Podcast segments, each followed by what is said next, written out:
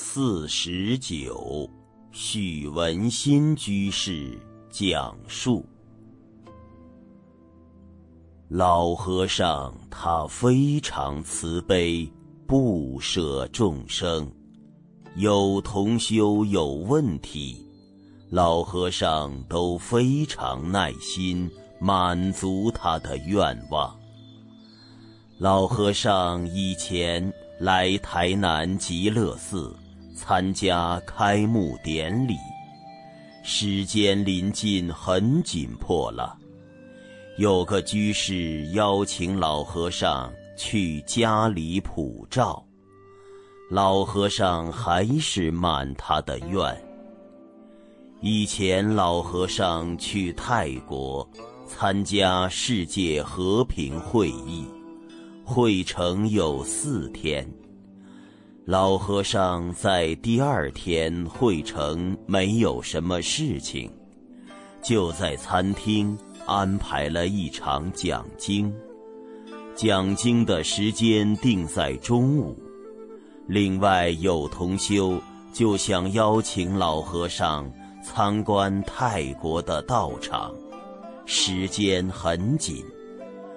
老和尚为了满足他们的愿望。还是跟他们去了。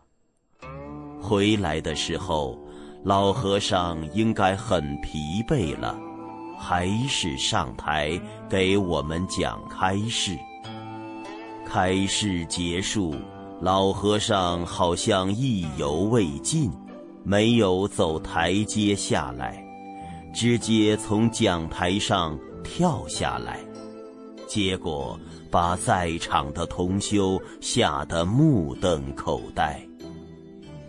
我们在老和尚身边，都感触到老和尚对师长的恩情念念不忘，他对老师的尊敬，全心全意照顾老师的后代，照顾得无微不至。对他以前的师兄弟那种情谊，老和尚回到极乐寺，都请他的师兄弟来聚一聚，共进五斋，讲一些法义，让有缘人听到。他是把佛法融入到世间法，融成一体。我们现在办道德讲堂，也是老和尚主导，而且老和尚一下就能找到适合的人才。我们在一个餐桌上，大家都在聊在聊，老和尚在用餐，好像就是在定中，他不讲话的。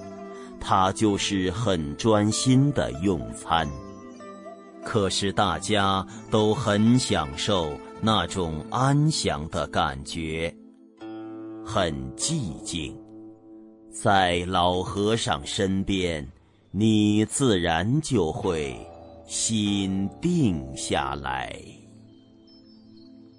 老和尚的身教编辑小组。